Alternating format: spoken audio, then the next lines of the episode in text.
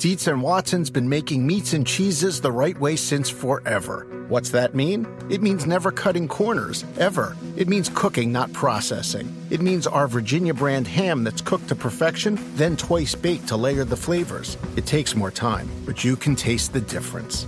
We come to work every day to do it the right way, even if it's the hard way. Because if it's not right for us, it's not right for you. Dietz and Watson, it's a family thing since 1939. Today on NASCAR America, the $1 Million Man put his competition to sleep in Charlotte. But did Saturday's All-Star race cause an awakening among fans? The beginning of a legendary week starts right now.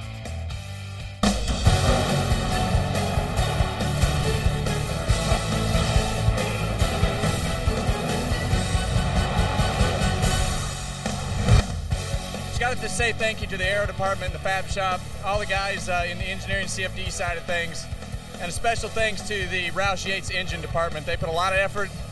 They love restrictor plate racing, and we won.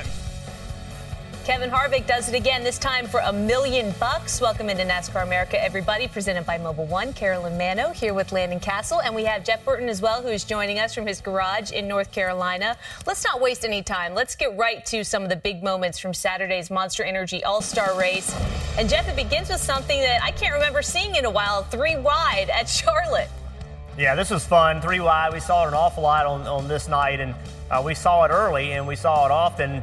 4 wide, however, Carolyn, does not work. We can see right here Stenhouse tried to make a move underneath Truex, and it just wasn't enough room, Landon. Yeah, I mean, they'll definitely go 3 wide at the end of the backstretch of Charlotte, but with this package, we could run 3 wide through the corners. You could advance your position that way. Also, an incident here, Landon, between Kyle Larson and Joey Logano. Yeah, I saw this at first and thought, I didn't know if it was intentional or not. You get stuck to the wall, jerk the wheel back down, but at that point in the race, I think Logano was just frustrated. It was an exciting night, Jeff, for fans. Aside from this incident, take us through the final restart, through a big win for Kevin Harvick. Well, this restart, if we break it down, we can see these 2 cars on the bottom. They're pushing each other. Denny Hamlin gets up the racetrack, and right now, Suarez is about an inch away from having him cleared and being able to turn in front of Harvick, but just didn't quite clear him. And that was all it took for Harvick to get in front. So it's a game of inches, even at at that fast of speeds. A little bit of track position makes a lot of difference. Let's hear from Kevin Harvick. Well, we already knew he was an all-star, but he's proven it again in the all-star race. Kevin, how in the world did you get that done tonight? Yeah, that was wild. I think as you look at the end of the third stage there, that was really the key to the win for us. We didn't need to be in traffic. Our car was super fast. Our Jimmy John's Ford was super fast, but traffic was not our friend. So that's the reason I kept picking the outside on those restarts. And I thought Joey would be a great pusher there at the end, and he was. And we just needed to stay door-to-door to the exit of Turn 2. And if we could do that, I thought we would go back by. But I just wasn't handling good enough to stay on the bottom and have somebody right against my door. So it all worked out. We were able to get where we needed to be at the end of the third stage and hold the track position. Right, you were talking about the traffic because of the third stage. You found yourself back there because of everybody's strategies. So what was it like driving back there? Well, for us, when we got back there on new tires, it wasn't that bad. We were going forward the whole time. It's just a matter of picking and choosing your spots. And, we had about 8 or 10 laps there that the car would handle really good. And it was super fast. I mean, Doug Yates and everybody at Roush Yates Engines and the fab shop and everybody in the aero department built a super fast car. It just wasn't very comfortable to drive and would push a little bit up off the corner in traffic. But out front, it was a bullet. You guys nailed it. Do you do it again? Should this package be used again, and where? Well, I think we just need to sit down and really think about, the preparation of where everybody was at in the garage tonight. My biggest fear in situations like this is all right, well, this was an exciting night, and let's do it, and then everybody really starts working on it. I think I'd like to see it in 3 or 4 more race conditions, and just make sure that we get it through next year and see exactly what the quirks of it are, what it's like when everybody's 100% prepared. I mean, most of us didn't have backup cars and such for this particular package, and so when you see everybody come with everything that they've got, it'll be interesting to see what the race looks like, if it looks different. I enjoy change. I enjoy different. I'm glad that they did it for the All-Star race, and I think 5 years down the road, you'll look back to tonight and say that was the start of whatever it is. kudos to NASCAR for trying something, right? We as competitors come into this racetrack and say, you know, the heck with it, we'll go for anything.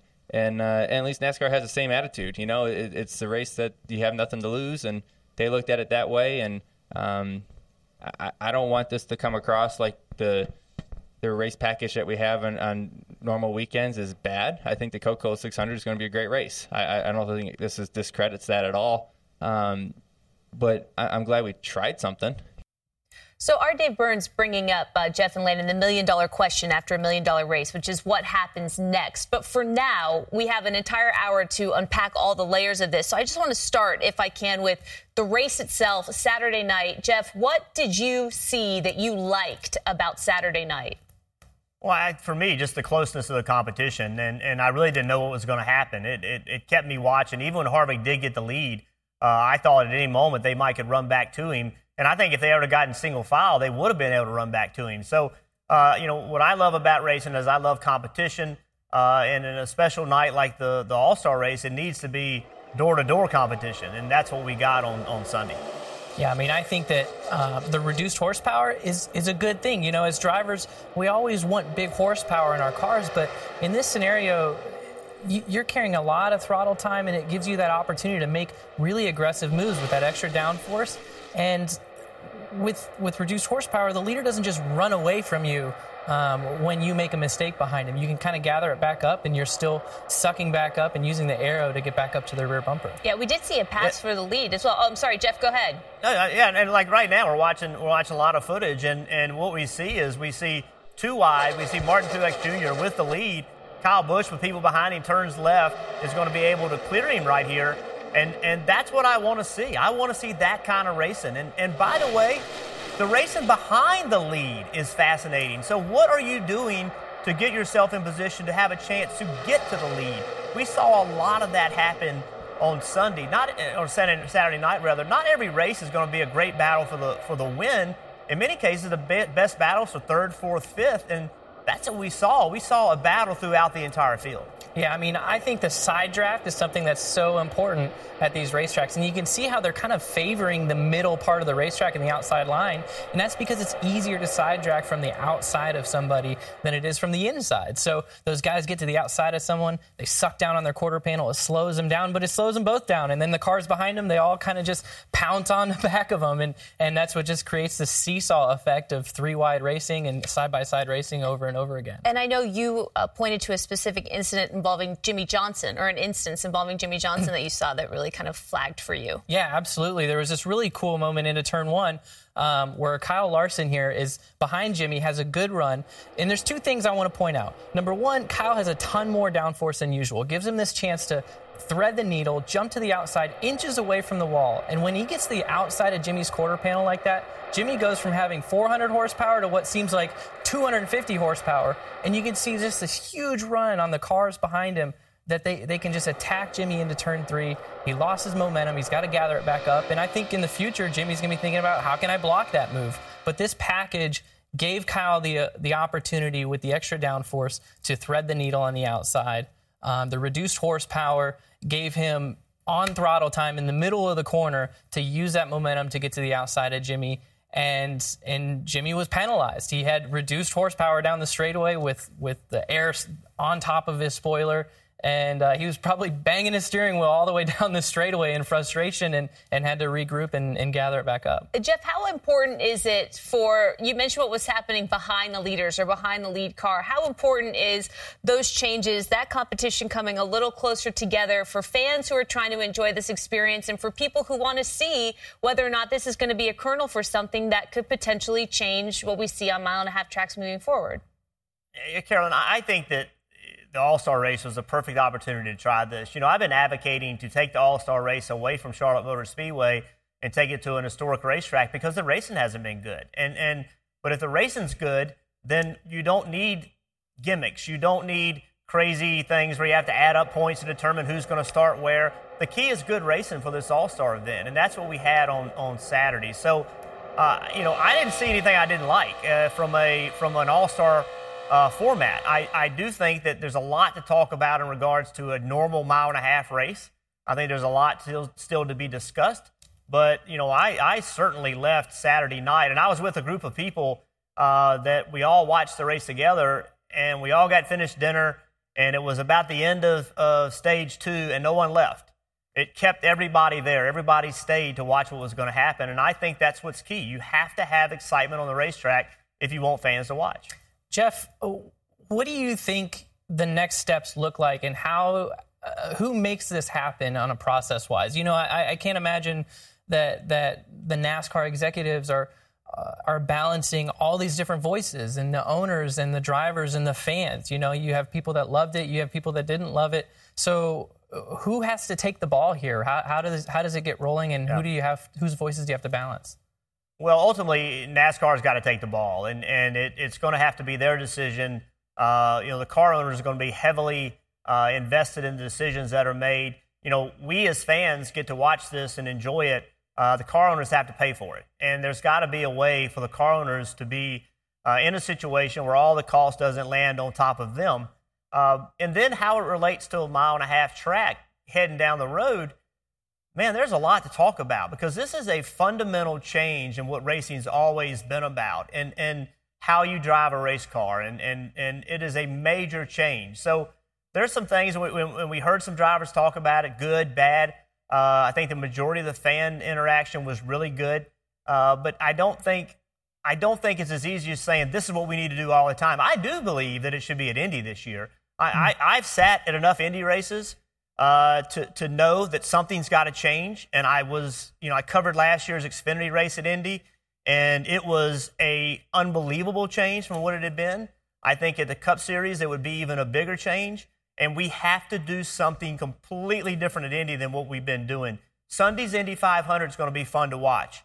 The Brickyard 400 needs to be equally as fun, and to be quite honest, it hasn't been. So I think that Indy is just crying for this kind of a package. And quickly, you would agree with that as well, that it belongs there? Yeah, absolutely. I mean, Indy is one. Michigan is another one where you have fresh pavement, wide racetrack, tons of grip, and we could put on a heck of a show at that place with this package. Well, we want to hear from you at home on the topic. It's what everybody's talking about this week. So it's our NASCAR America poll question for today. It involves the rules package that we saw on Saturday night. Should NASCAR use it again during the 2018 season? You heard what our analysts say. We'll talk more about it coming in the show, but in the meantime, you can cast your vote at NBCSports.com/NASCAR vote. Right now, overwhelming majority saying yes, it belongs multiple places. We're going to get more into that topic ahead. Also coming up on today's show, the starting grid is set for next weekend's Indianapolis 500.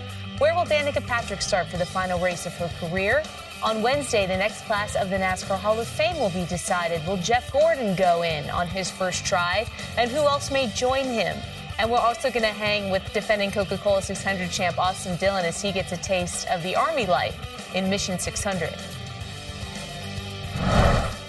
It's awesome that I got to bring my team out here, because these guys are all about team and working together. Yeah, twist it from there, and that'll do a little safety so your knot doesn't come up. Perfect.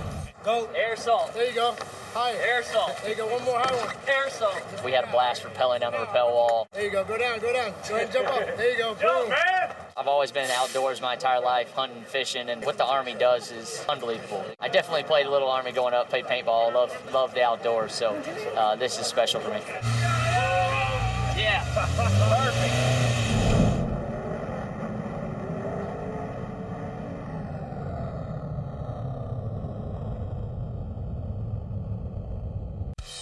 James Hinchcliffe is bumped. My goodness. I would have never said starting the month that Hinchcliffe would have been on the bubble. Chaos as Pippa Mann's car got to the front of the line ahead of his, and that clock ticking down to the end of qualification. James Hinchcliffe will not be in the Indianapolis 500. This is in no way Pippa Mann's fault. This is our fault. So if there's anybody out there that's got anything bad to say about that, you don't know motorsports, and keep your mouth shut. Starting ninth, that's pretty good for somebody who hasn't been here since 2011. It's only fitting that she ends her career here, and to have gotten into the Fast Nine is a phenomenal achievement. I'm grateful for all the good days that I've had. Now it's time for 500 fun miles. Is this the year that fate smiles upon the guy who, on the side of his helmet on that black stripe, it just says, Ed? I think we might have a surprise here. And Ed Carpenter is a three-time pole winner of the Indy 500. It means everything to me to put us in a position like this. Hopefully we can keep doing this a long time. So a dramatic weekend of Indy 500 qualifying that ended with Ed Carpenter taking pole position. He's also the team owner for Danica Patrick, who you saw will start seventh in her final race. And the big surprise, IndyCar title contender James Hinchcliffe failing to make the field of 33. Starting fourth in the Indy 500 will be 2017 IndyCar champion Joseph Newgarden, and he's going to join us tomorrow in studio. Then on Wednesday, it is our NASCAR Hall of Fame announcement special. And Friday afternoon at 3:30 Eastern, it's our motorsports special, which gets you set for racing's biggest weekend. It is a huge week on tap here, and Wednesday going to be a very special day for the sport. From this group of 20 NASCAR legends, 5 will become the NASCAR Hall of Fame's class of 2019. Jeff Gordon is on the ballot for the very first time. For the 4-time champ, induction into the Hall of Fame would be a fitting end of the rainbow.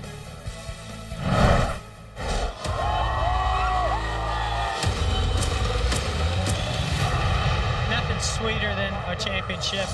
The championship goes to Jeff Gordon. I feel like I've been making 300 championship victory laps because I wasn't doing much racing out there. Jeff Gordon is going to win his second championship. We didn't do it in style today, but we didn't style all year long. This guy's a champion, and today he joins the ranks of the legends. 13 wins in a single season. I know I've said this a million times, but I cannot believe this. Jeff Gordon has locked up the championship. I'm just absolutely blown away that this is our 4th time doing this. It seems like the first time all over again. Each one gets sweeter. Jeff Gordon, one of the 5 first-time nominees. The others are Handsome Harry Gant, the dynamic ownership duo of John Holman and Ralph Moody, and 4-time champion crew chief Kirk Shelmerdine. So a nice list there. And Landon, what do you think sets Jeff Gordon apart? Many, of course, are saying that he is headed straight into the Hall of Fame. But for you, why does he deserve to be there? Well, Jeff kind of comes from my generation of fans. So I grew up a kid, a Jeff Gordon fan, and I watched him transcend our sport the same way that Michael Jordan or Tiger Woods transcended their own sports in the mid-'90s and early 2000s. He took NASCAR from what was kind of a growing regional motorsport to a mainstream outlet. Had huge attention. I mean, this is a guy, in my mind, is an A-list celebrity. He's not just a famous NASCAR driver. He's an A-list celebrity. Been on Saturday Night Live, sits front row at Victoria's Secret fashion shows. I mean, this is a hero of mine, of a childhood hero of mine, but not just me. It's sort of a generation of NASCAR fans. So for a millennial, a front row seat at a Victoria's Secret fashion show means ultimate entry into the Hall of Fame. But Jeff, why do you think it is that when someone that's outside the sport or has never seen a NASCAR race hears Jeff Gordon, they're like, oh, yeah, that's the NASCAR driver? I mean, how was he able to cement his legacy in that way? Well, he was just different. He came in and he didn't look like a NASCAR driver. He didn't look like the stereotypical North Carolina raised guy. He looked like something different. He was younger than everybody else. And here's a young guy coming in and pushing the buttons of the veterans. And he was a lot of people's fan. A lot of people really pulled for him because he was fresh. His the way he spoke, and he backed up his words. Like, he wasn't cocky in his words. He actually was anything but. But on the racetrack, he was just so good. I think anytime somebody like that comes in, a group of young fans especially, they grab onto him. And then they did a great job of NASCAR was so hugely popular at that time, and then he was able to go do other things, and the whole sport benefited from that. Jeff Gordon is, without a doubt, I mean, he's going straight into the Hall of Fame. If there's ever been a first-time ballot, he's the definition of that. So. And he has, without a doubt, earned it. I think he'd be the 5th first-time ballot to gain entry into the Hall of Fame since this whole thing began in 2012. There are 19 other very deserving people on that list as well, Jeff, which is what makes this decision so difficult. Jack Roush is among those being considered, and I know you know him very well. What do you think makes Jack Roush a Hall of Famer? Well, so listen, I'm a believer that car owners shouldn't have to wait until they're no longer car owners to be in the Hall of Fame. And we saw Rick Hendrick and Richard Childress, that was the right thing to do. These guys, they spend an unbelievable amount of their life being car owners, and if they're successful, they're going to do it for a long time. So you get a guy like Jack that He's a successful car owner, and that means he's still doing it. We shouldn't penalize him because he's still doing it. I think the thing that people don't realize about Jack is the number of people that he brought into the sport. He wasn't a guy that went on the free agent market and plucked people out. He kind of identified people when not many people knew who they were and said, I want that guy to do it. And he did it a little bit differently. But you look at the championships that he's won in NASCAR, the number of races that he's won, it's really impressive. So, you know, it's up for the panel to decide, but there's a strong case that Jack should be in the Hall of Fame. Yeah, I mean, and Jack is almost like one of the last of the Mohicans, kind of. He has been, he's got such a technical mind, and he's such a hands-on guy. I mean, I worked with Roush Fenway Racing last year with a technical alliance, and Jack sat in most of the competition meetings and spoke in most of them. You know, he's always watching those races, and that's how he's been through his entire career. He sort of led his teams with a hands-on sort of personality and inspired them in a technical fashion. All right. Well, it was great to see who was nominated or eligible to be nominated this year. We'll have more on that later on this week. Meantime, when we come back today, it is back to Saturday's All-Star Race. NASCAR's rule package delivering what many consider to be a great show at Charlotte, but can it do the same at other tracks? More discussion on that topic when we come back. NASCAR America is brought to you by Mobil 1 Annual Protection. Proven protection for 20,000 miles. It's Game 5, the Jets and the Golden Knights. Speedster with a shot. Score! 2-1 Vegas. The Vegas Golden Knights are headed to the Stanley Cup Final.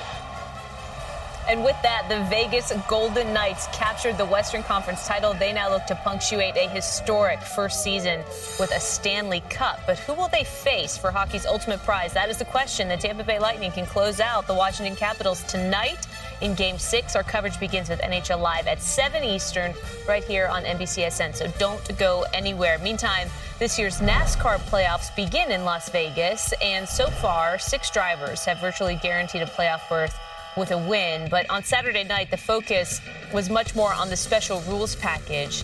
And after the race, the drivers reacted to it.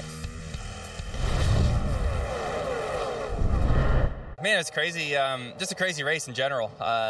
You know, forward and back and forward and back. I hate to admit it, but the package was kind of fun. At times, anyways. I'd hate to go this slow every week, but I think for select tracks, it was pretty good. I feel like it was fun racing. A lot of moving around on restarts.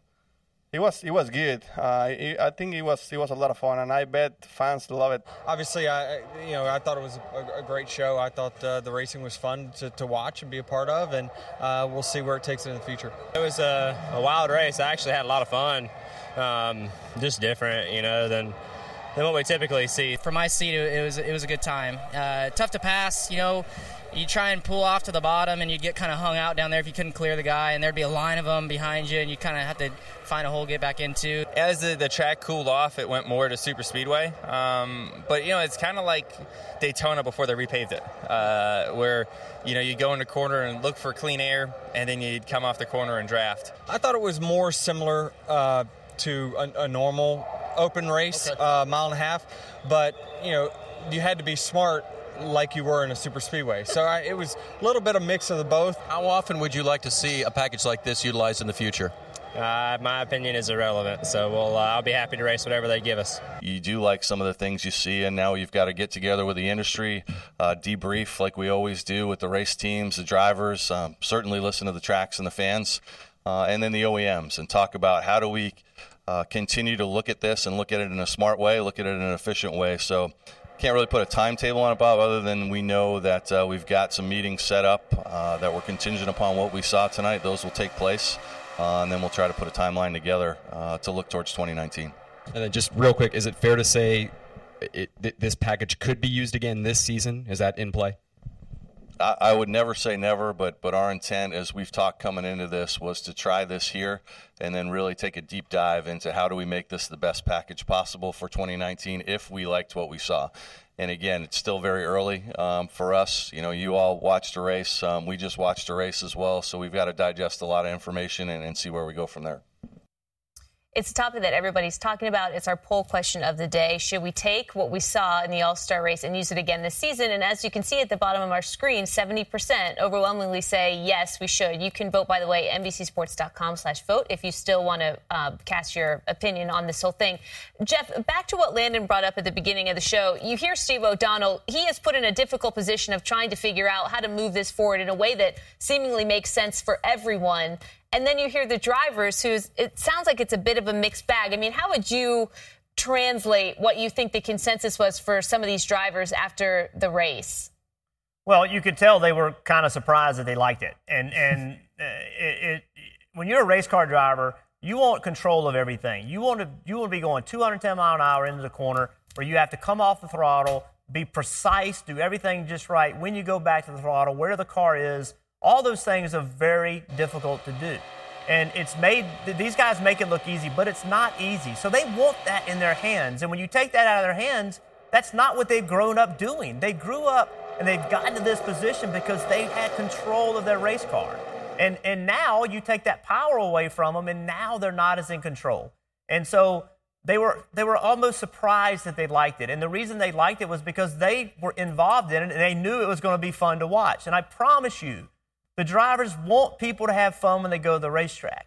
At the same time, they want the control in their hands. So it's this mix of what I want to do versus what the fans want. And you could hear them hesitantly. Most of them were like, yeah, I kind of liked it. But they were afraid to admit it because it really isn't what they want to do. Well, and let's not forget, because that is a great point, and let's not forget that the drivers have been carrying the high horsepower, low downforce flag for a number of years. So it's kind of hard to just all of a sudden say, oh, we cut the horsepower in half and we like it. So Jeff is absolutely right. I think they reluctantly like it, but I drove it this weekend in the open, and I definitely liked it. I think that coming to this weekend, going right back to Charlotte, In racing, when you make changes on our race car, when we go back and forth, we call it an ABA. And so I think this is a good ABA opportunity. We just ran in Kansas, then we ran at the All-Star race with this package, and we're going to go right back to Charlotte. And I think there's some temptations to put this package back for Charlotte, but it's probably going to go back to the normal package. And we're going to get to see a comparison 2 weeks in a row of the high downforce, low horsepower, and the standard package with less downforce and more horsepower. So it'll be interesting to see if Kevin Harvick has a similar dominant car that he's had in the past, if he stretches out to a 6-second lead instead of a 6-car length lead like we saw in the All-Star race. And that's just going to help kind of build this whole story, this whole case of what NASCAR needs to do and the decisions they need to make. There were some mixed reactions from the drivers. Kyle Larson shared his thoughts as well. He said, I don't love it. I thought the racing was definitely more exciting than it's typically here at Charlotte. I'd hate for them to get carried away with it and make us run it at every intermediate track, which, Landon, that's not what anybody, I don't think, is saying at this point. I mean, this is just the beginning discussions of, hey, should we put this at X, Y, and Z track? I mean, I don't think the goal is to slow the drivers down all the time, right? I mean, right, absolutely. And NASCAR's been talking about, you know, looking at, see, you heard Steve in the press conference, looking at 2019, and that's kind of their initial thought process right now is where could we implement this in 2019 and what would it look like? And I do think that I wouldn't be surprised if you saw it on track this year, but no, Kyle, it's not going to be everywhere. You're not going to have to run it at Chicago maybe or other racetracks. I think the next tracks that we really want to see this package is probably Indy, Pocono, Michigan, some of those big 2-mile type tracks that sometimes your only option for an exciting finish is a restart or a fuel mileage type thing. So, you know, it's good racing, and I wouldn't be surprised if we saw it. Yeah, and Landon, I think it's really important to note, too. So this is an evolution. This didn't start this weekend.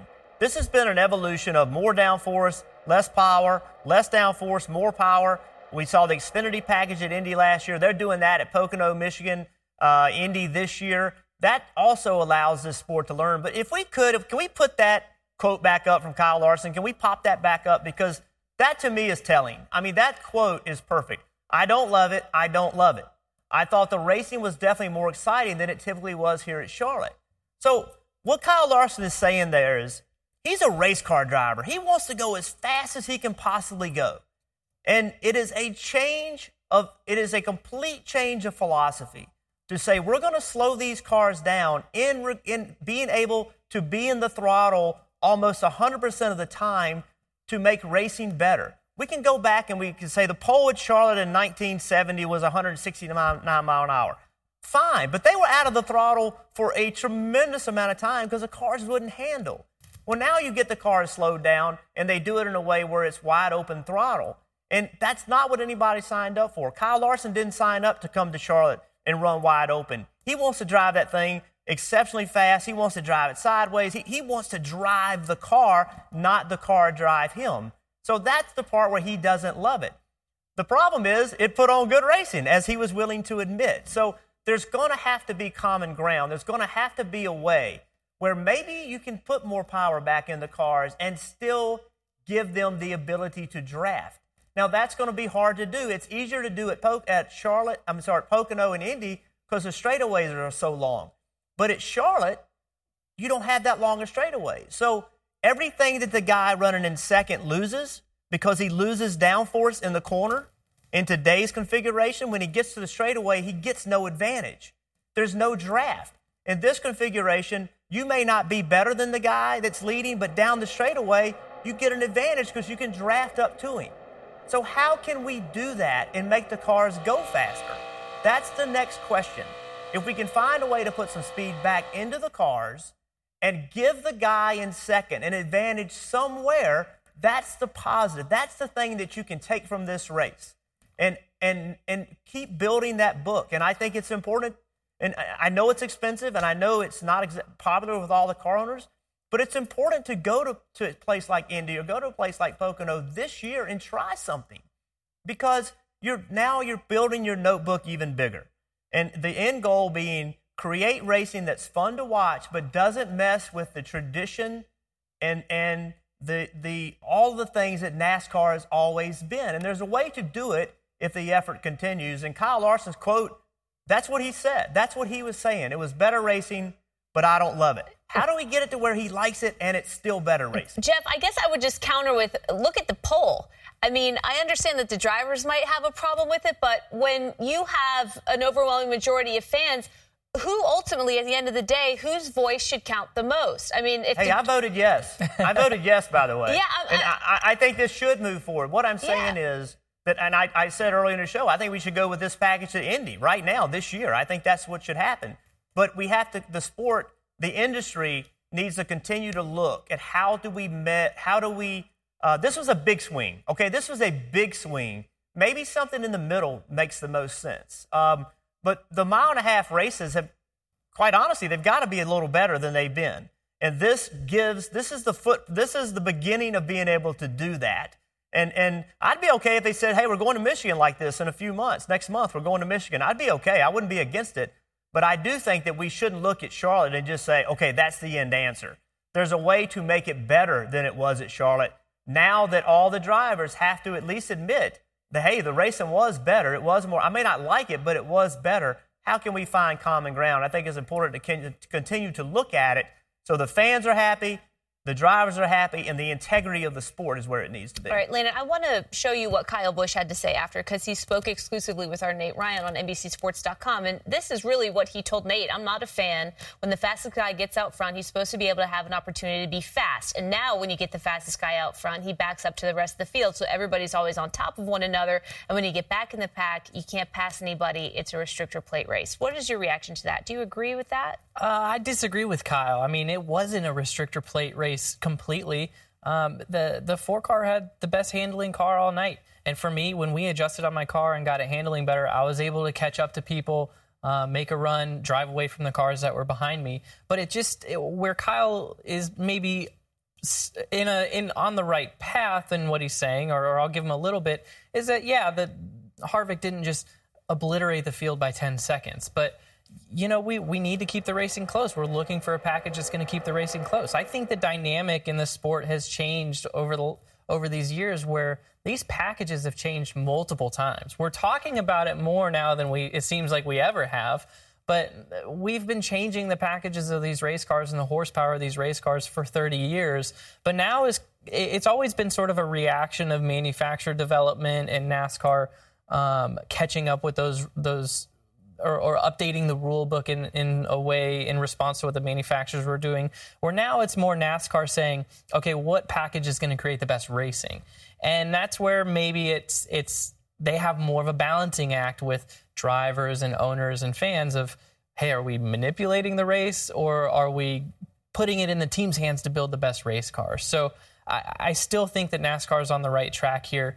I think that Kyle is also a personality that he's going to be polarizing on it. And you never know. I mean, I guess he won the first race in the COT car and he got out and he said, this thing sucks. So sometimes you just take it with a grain of salt with who it's coming from. Jeff, I'll let you have the last word on what Kyle Busch had to say. Does anyone think the best car didn't win Saturday? No. Handling still mattered. The guys that did the best job building the cars still mattered. The guys that did the best job driving the car still mattered. Pit stop still mattered. Strategy still mattered.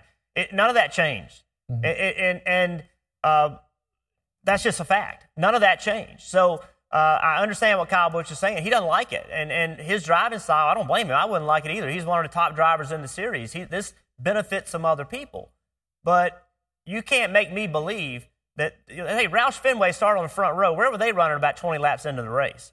The cars didn't drive good enough to run in the front. Clint Boyer started third. He couldn't get to the back quick enough. His car didn't drive good enough. It wasn't easy. Kevin Harvick said he picked the outside line because his car was not good on the bottom. It didn't handle on the bottom with people on the outside of him. So to act like this was easy and everybody's car handled well, that's not right, because I watched people have trouble. I watched people spin out. I watched people get into other people. I don't think it was easy. The best team, the best driver, the best strategy won Saturday night. I'm okay with that. Yeah, go to NBCSports.com if you want more from Nate Ryan and his conversation with Kyle Busch. Meantime, the people of the poll have spoken. 71% say NASCAR should use this package in other places, and our analysts tend to agree. Coming up, we're going to bring you the first part of our Mission 600 series featuring Austin Dillon and his pit crew who were put through their paces at Fort Bragg. Stay with us.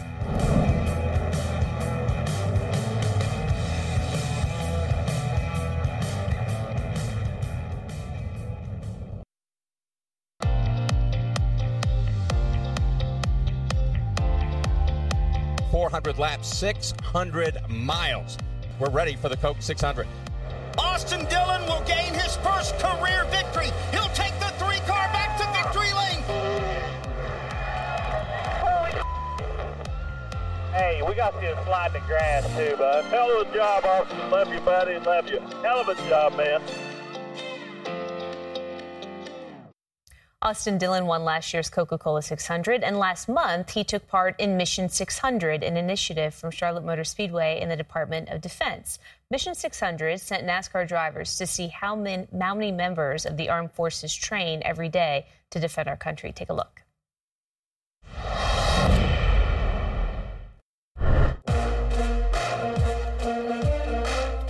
Anytime we can come out and hang out with our military men and women, I'm a huge supporter of our military. It's what allows me to go race on the weekends. They keep our freedom and allow us to do what we get to do. We're on our feet for our troops tonight. It's time to race the 600. The green flag is waving. Just so proud to be out here hanging out with these guys. That's cool. Get to see how they work every day. Push it forward, lock them up. And then at that point, you would be loaded. There would be a round sitting right here on the bolt face. It's awesome that I got to bring my team out here because these guys are all about team and working together. Yeah, twist it from there, and that'll do a little safety so your knot doesn't come up. Perfect. Go. Aerosol. There you go. Higher. Aerosol. There you go. One more high one. Aerosol. We had a blast rappelling down the rappel wall. There you go. Go down. Go down. Go ahead, jump up. There you go. Jump, man. I've always been outdoors my entire life, hunting, fishing, and what the Army does is unbelievable. I definitely played a little Army going up, played paintball, loved the outdoors, so this is special for me. Yeah, perfect. What are you doing, man? It's awesome to go to the Coke 600 last year, get our first victory in the Cup Series. He'll take the three-car back to victory lane. Oh my gosh, man, cannot believe it. This year, going back, I got Coca-Cola on the car again and partnered with USO on probably the biggest day in racing. 600 miles. Charlotte does it right, getting all the military branches out there to show off their colors and let us see a show, really. I mean, it's amazing. It's my favorite weekend of the year. And as we get closer to Sunday night's Coca-Cola 600, you'll see more of Mission 600 throughout the week right here on NASCAR America. Kurt Busch, Bubba Wallace, Brad Keselowski, and Alex Bowman getting their own glimpses of life in the armed forces, meeting the brave men and women who serve. Meanwhile, earlier today, Martin Truex Jr. and the 78 team enjoyed a presidential perk for winning last year's championship, and we'll show you their visit to the White House when NASCAR America returns.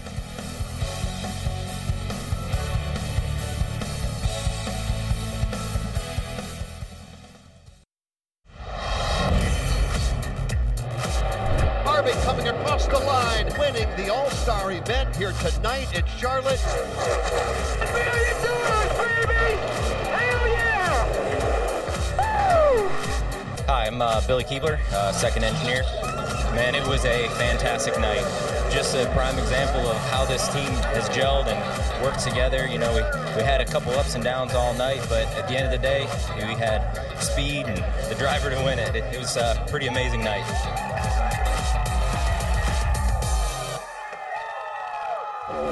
Big night for Kevin Harvick, but let's check out what's trending in our social pit stop. We're going to start with Keelan Harvick. He had a question for his dad when he woke up and found his All-Star Race trophy. Where is the money that comes with that thing? He may only be 5 years old, but he knows what that cash can do. That's a serious trip to Toys R Us. Earlier today, President Trump hosted Martin Truex Jr., Sherry Pollock, and the entire 78 crew at the White House to recognize the team's 2017 Cup Series championship. Truex presented the president with a replica of last year's championship helmet.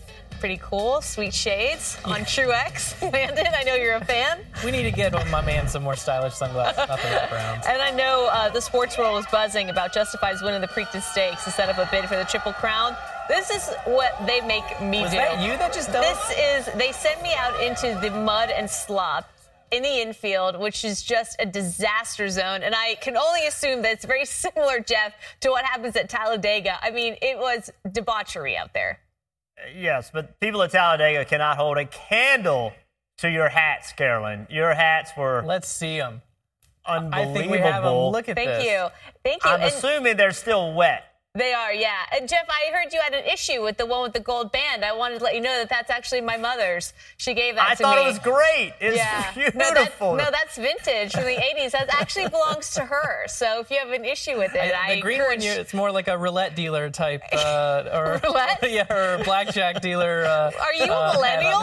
I'm really confused about what's happening in this social pit stop. All right, coming up. We're getting out of here. The week, Thanksgiving and Christmas all rolled into one for racing fans.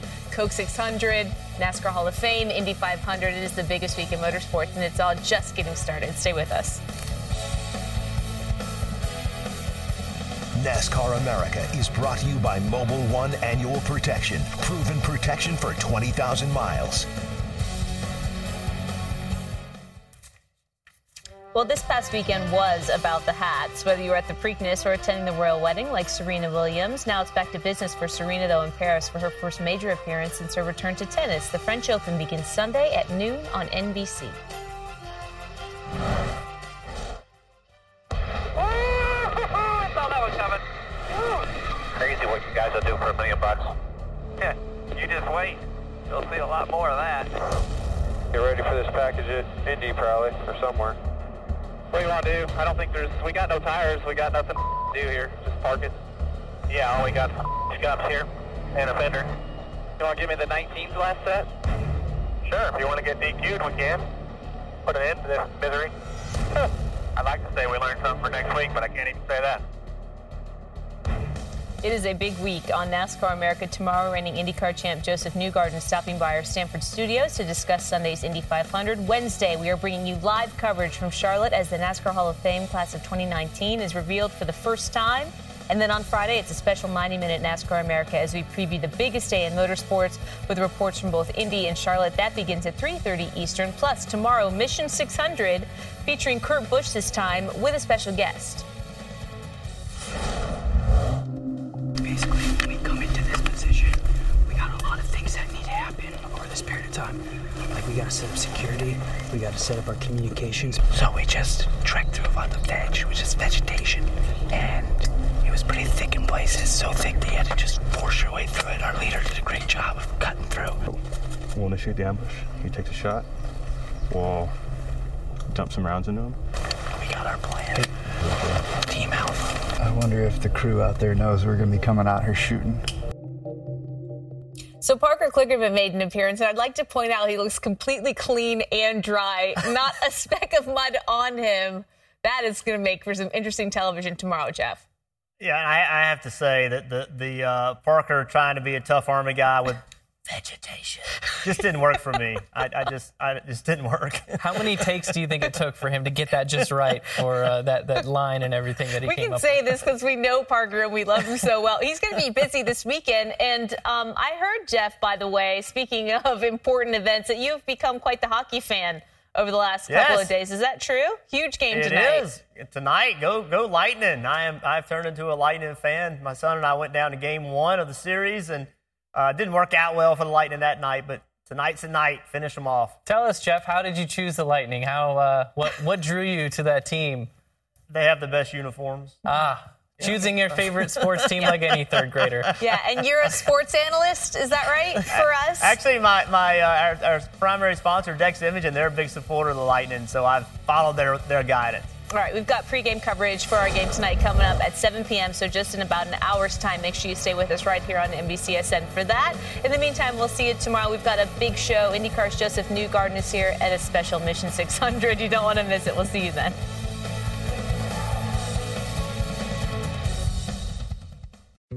Dietz and Watson's been making meats and cheeses the right way since forever. What's that mean? It means never cutting corners, ever. It means cooking, not processing. It means our Virginia brand ham that's cooked to perfection, then twice baked to layer the flavors. It takes more time, but you can taste the difference. We come to work every day to do it the right way, even if it's the hard way. Because if it's not right for us, it's not right for you. Dietz and Watson, it's a family thing since 1939.